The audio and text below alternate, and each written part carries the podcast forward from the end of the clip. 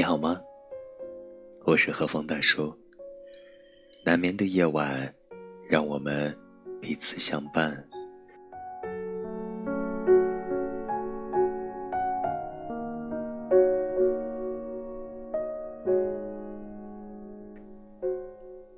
今晚继续和大家分享上海复旦大学哲学博士陈果老师的书《好的孤独》。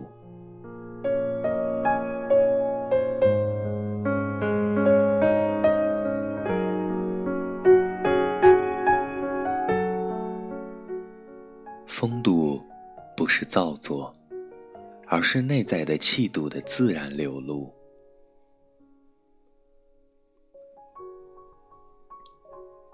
风度是一个人所具有的美好人格修养自内向外的映射，是强大而自信的精神力量的自然渗出。正因为他的心灵生活是如此丰富。如此充实，如此饱满，以至于不经意间有一部分不由自主流溢于体肤之上，表露在对外的言行举止之中。就像容器里的水装得太满了，就会溢出容器外。这就是我们平时所谓的“溢于言表，自然流露”。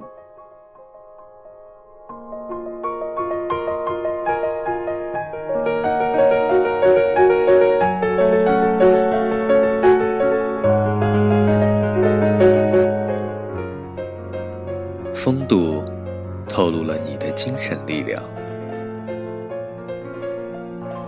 在日常生活中，这样的一些情况屡见不鲜。有时候，一些人对自己曾经面对危机如何保持冷静，在绝境中巧妙周旋，最终力挽狂澜的经历说得头头是道，听着。无不以信以为真，心生敬佩。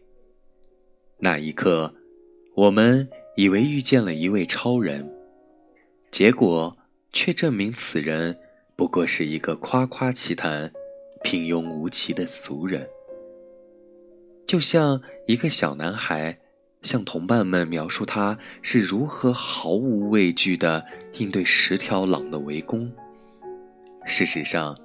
却是当时的他，被一只恶犬吓得魂飞魄散，一路连滚带爬，急奔逃亡。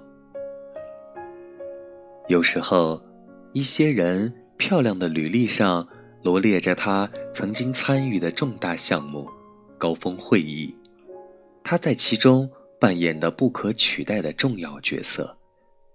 旁人了解之下，才得知他当时的角色。不过是端茶送水，例行公事，并无可圈可点之处，更谈不上什么特殊的贡献。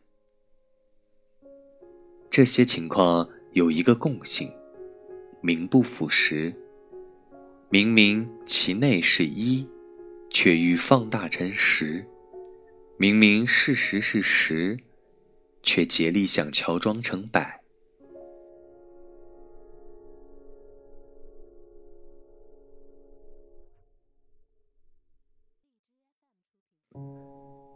对一个真正有风度的人，情况往往相反。如果我们感受其一，那么定然其内有十；我们感受其十，那么定然其内有百。他们有很多过人之处，但往往羞于夸耀自己。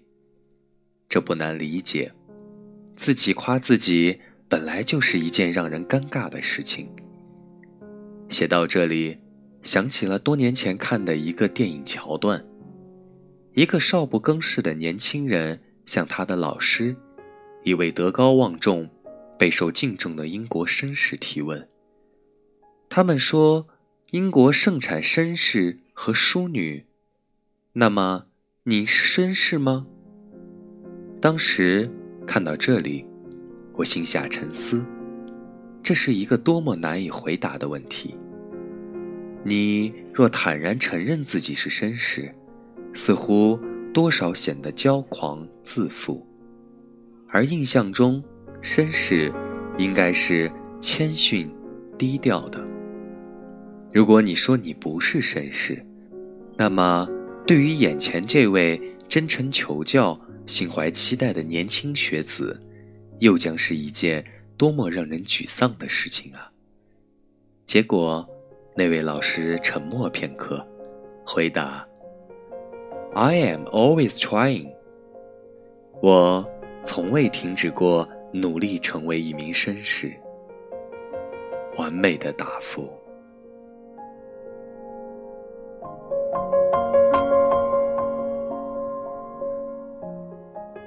真正有风度的人，一如这位绅士先生，他们的一言一行，往往平易近人，却不失尊严；客观公正，却饱含仁慈。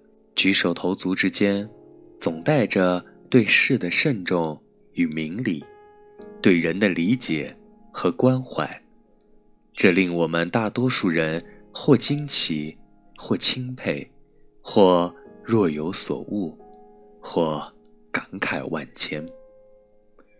当然，这并不意味着他们的判断总是正确的，他们的决定总是最明智的。他们也会犯错，和其他人一样，因为他们是凡人，和其他人一样。而凡人难免犯错，但是和其他人不一样的是。他们虽羞于夸耀自己的才能与贡献，却勇于承担自己的罪责与过错。他们会发自内心表达诚挚的歉意，更竭尽全力想方设法予以补救。这常常使他们更容易得到旁人的理解与宽谅。然而，当他们的过失造成了对无辜者的伤害，他们对自己的宽恕，相比于别人的，往往来得更迟、更艰难。这件事在他们的记忆中留下的疤痕，相比于别人的，也往往更久、更深刻。小时候，长辈常说，做一个人，终归要对自己有点要求，而这些人，相比常人。对自己的要求特别高。曾在某一本书里读到傅雷夫妇的故事，书中记述他们夫妇二人迫于种种绝望处境，决定与这个世界告别，于是将自己装扮一新，待夜深人静时，先后撕下被单，在铁窗横框上自缢而亡，其中。有一个细节，他们把厚厚的被褥铺在地板上，生怕深夜动静太大影响到别人。有些人对自己的要求特别高，即使是死，也是如此优雅。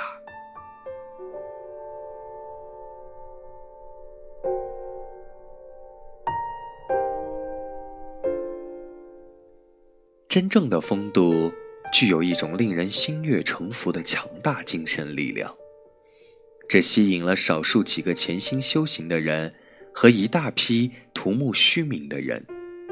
前者经年累月，上下求索，专心致志，修成正果；后者求成心切，心浮气躁，不求甚解，只知其然而不知其所以然。觉悟不到风度的真精神，所以只学会了一些不得要领的皮毛，就自顾卖弄，四处兜售了。既然是皮毛，当然是表面文章，经不起仔细的推敲和深入的研究。后者为了避免自己的破绽百出，只能像上文提到的那些。名不副实的人，那样尽力以一充十，以十充百，通过虚张声势、故作姿态来弥补那空的百分之九十。就像穿上了一件本不属于自己的衣服，难得摆摆造型尚可，真活动起来往往捉襟见肘。真正的风度，是一个人自然而然流露出来的精神世界的丰富和充实，而乔装出来的风度，则是一个人在竭力掩饰他内心的空虚和贫乏。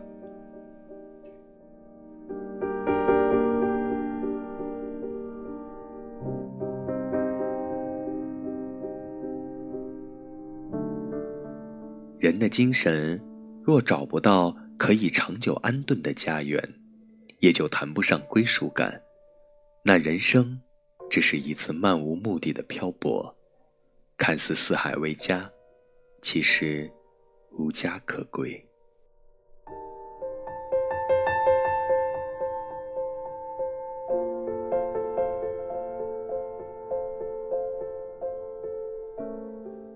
无眠的夜。感谢有你的陪伴，各位小耳朵们，欢迎在评论区留言，或者添加大叔的微信，分享你的故事和生活感悟。